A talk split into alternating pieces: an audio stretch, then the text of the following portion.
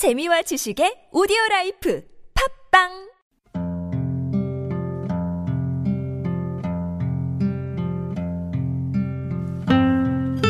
가슴에 담아온 작은 목소리 145번째 이야기 꿈이 현실이 된 비정규직 노동자의 쉼터 꿀잠. 안녕하십니까? 가슴에 담아온 작은 목소리 김영호입니다 서울 영동포구 신길동 오래된 주택가 비정규직 노동자의 쉼터가 있습니다 억울함을 호소하기 위해 거리로 나선 동료들과 풍찬 노숙을 하는 노동자들이 옷도 빨 수 있고 샤워도 할 수 있고 포근한 이불을 덮고 잘 수 있는 아늑한 사랑방 같은 곳입니다.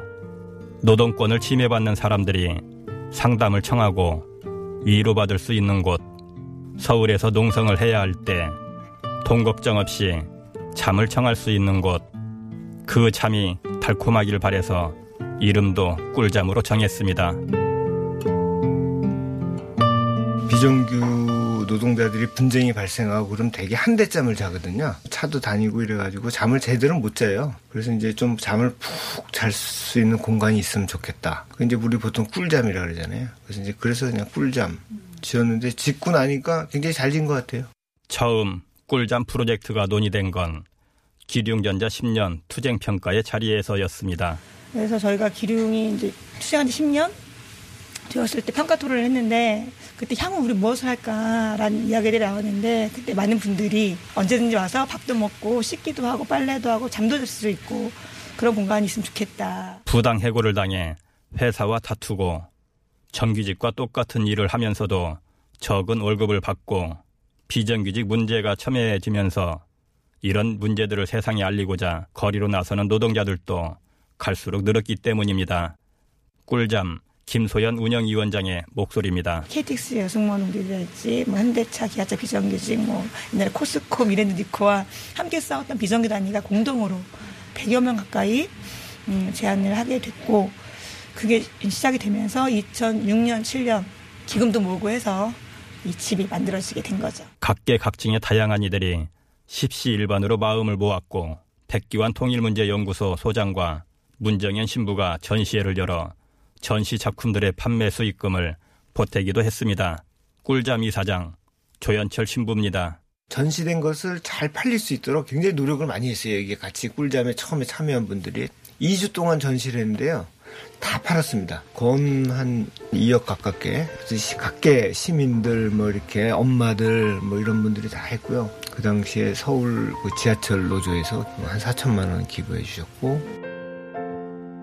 십시일반으로 모은 기부금을 바탕으로 사단법인이 설립되고 서울 신길동의 한 다세대 주택을 사들여 부분 철거와 리모델링을 시작하는 첫 삽을 떴습니다. 100일 동안 진행된 리모델링 공사 작업에도 1000명이 넘는 자원봉사자들이 참여했습니다. 이런 과정을 거쳐 2017년 여름 20여 명이 언제든 잠자고 쉴 수 있는 공간이 마련돼 있습니다.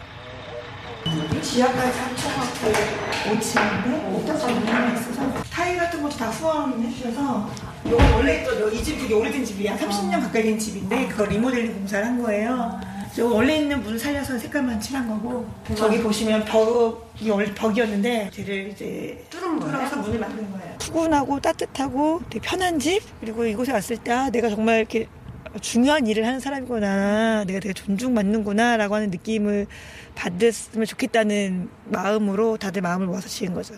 장애인 쉼터와 빨래방, 밥을 먹고 이야기를 나눌 수 있는 식당과 카페, 상담과 교육을 진행할 수 있는 지하 강당도 갖췄습니다.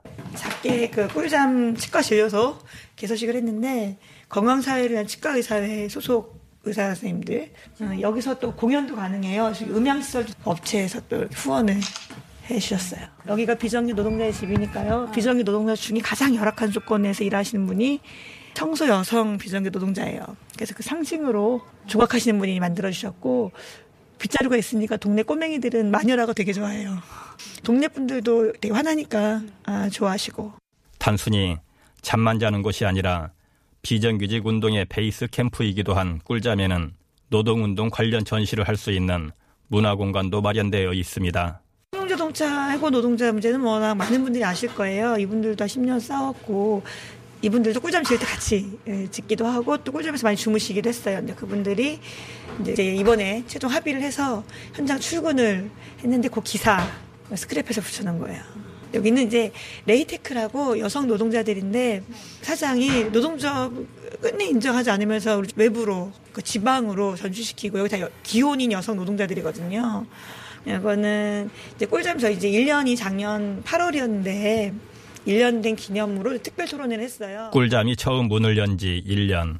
그동안 꿀잠에서 숙박한 이는 1,500명이 넘고 지하 1층의 전시, 문화, 교육 공간 이용자도 1,500명이 넘습니다. 꿀잠을 돌아보고 오니 1층 식당에선 점심 준비가 한창이었습니다. 볶다가 그래요. 박행란 셰프는. 지난해 3월부터 꿀잠에서 상근하고 있습니다. 아침에 미역국, 계란 후라이를 많이 하고 원래 서민들이 그걸 또 많이 먹잖아요. 저기 저녁 무렵에 음식을 해놓고 가면 운영위원장이 어, 또 밥 차려주고 425일 동안 75m 굴뚝에 올라 농성을 하던 파인텍 농성자들의 끼니를 챙긴 것도 꿀잠의 박행란 셰프였습니다. 작년 3월 달부터 이번 합의할 때까지 했은 밥을 쌌죠.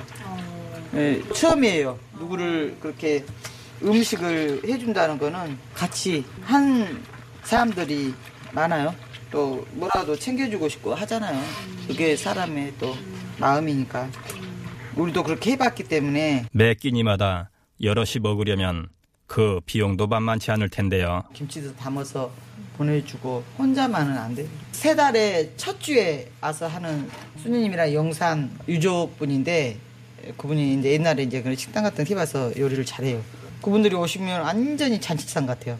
해서 여기 있는 사람도 먹으라고 남겨놓고 가고 그때가 제일 좋은 것 같아요. 오늘 밥상은 어떻게 차려야 할지 매번 식사를 준비하는 것도 보통 일은 아닙니다. 오늘 메뉴가 뭐예요? 동태하고 그 썸 시금초가 맛있거든요. 썸에서 온 거. 이게 모든 음식이 이렇게 따듬어갖고 시쳐가지고 뒤치고 뒤쳐서 짜가지고 또 무치고 아무리 똑같은 거라도 여기서 해 먹을 때가 맛있었던 것 같아요. 음. 어느새 차려진 점심 식사. 여럿이 함께 먹으니 한 가족인 듯 화기애애합니다. 김치도 여수에서 보내온 거예요. 네. 꿀잠을 방문했을 당시 방학을 맞아 겨울 캠프 중인 대학생들이 머무르고 있었습니다. 저희는 그 청년들로 이루어진 단체고요. 예비 노동자인데 우리 스스로가 이 사회 문제들을 잘 알고 이 구조를 공부도 하고 행동으로 바꿔나가는 사람들 실제로 만나보고 간담회도 하고 우리가 공부를 하다가 보니까 노동자들 엄청 무시하고 잘 사는 기득권층은 계속 권력을 잡고 그 사람들은 잘못을 해도 구속도 잘 안 되고 이게 왜 그럴까라고 이런 청년들은 어떻게 비정규직 노동자들에 대해 관심을 갖게 된 걸까요? 어머니 아버지가 IMF 때 정리해고 당하시고 비정규직이 되고 집안이 이런 말좀 그런데 풍비박산이 났거든요. 그래서 이혼도 하시고 이렇게 돼서 어쩌면은 이 비정규직 문제는 저의 삶을 그리고 저의 가정을 송두리째 바꿔놓은 어떤 큰 구조 시스템 내 문제구나. 내가 지금 살아가고 있는 이 사회에 어떻게 보면 가장 큰 불합리고 모순이구나. 예비 사회인인 청년들에게 비친 비정규직은 남의 이야기가 아니었습니다. 저희 집은 이제 IMF 이후에 집안이 이제 도산을 하고 이 제 아버지가 중소기업체를 하셨었는데 택시를 모시면서 이제 생계를 꾸려 나가는데 저는 엄마 아빠가 한 번도 열심히 살지 않았던 적이 없다고 생각을 하는데 되게 미안해 하시고 너를 내가 더 뒷바라지 해주지 못해서 미안해 하시는 모습들을 보면서 왜 우리 엄마 아빠는 나한테 미안해 하지? 내가 볼 때 우리 엄마 아빠는 진짜 죽기 살기로 노력하면서 살고 있는데 지 난달 27일 서울 광장에서는 고 김윤균 씨의 49제가 있었습니다. 태안화력발전소 컨베이어 벨트 사고로 숨진 24살 청년 비정규직 노동자 김윤균 씨는 아직 장례도 치르지 못한 상태입니다.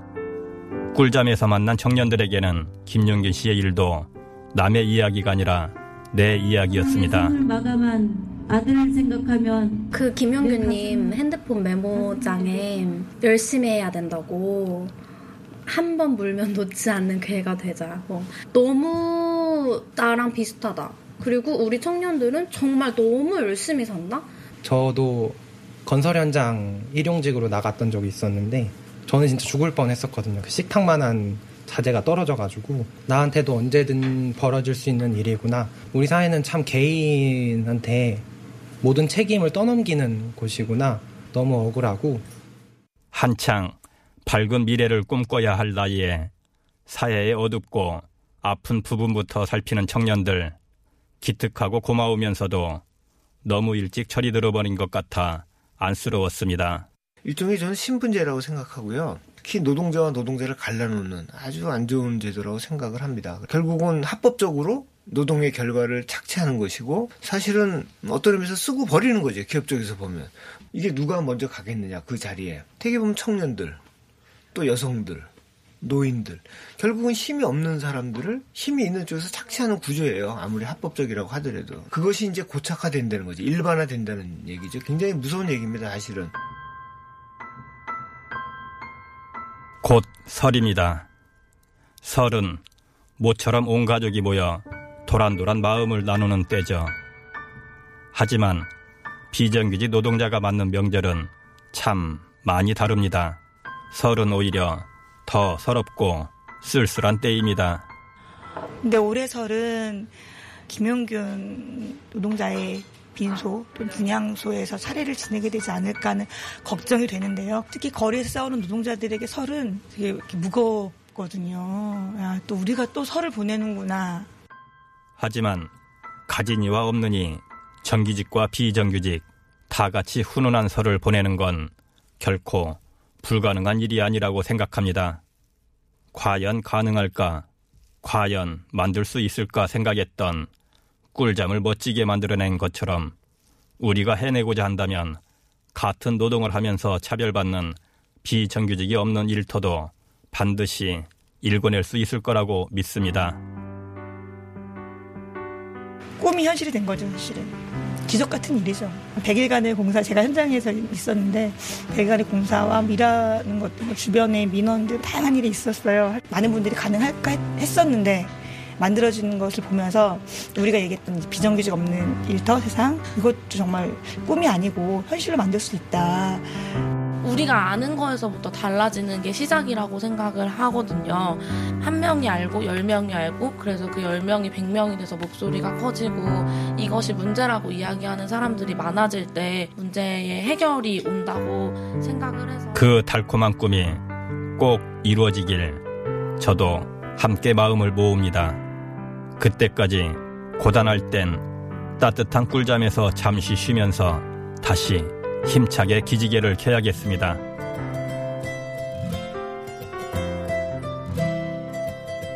하나, 둘, 셋, 넷. 노래야 날아가라. 우리 생명의 힘을 실어. 깊은 겨울 잠을 깨요.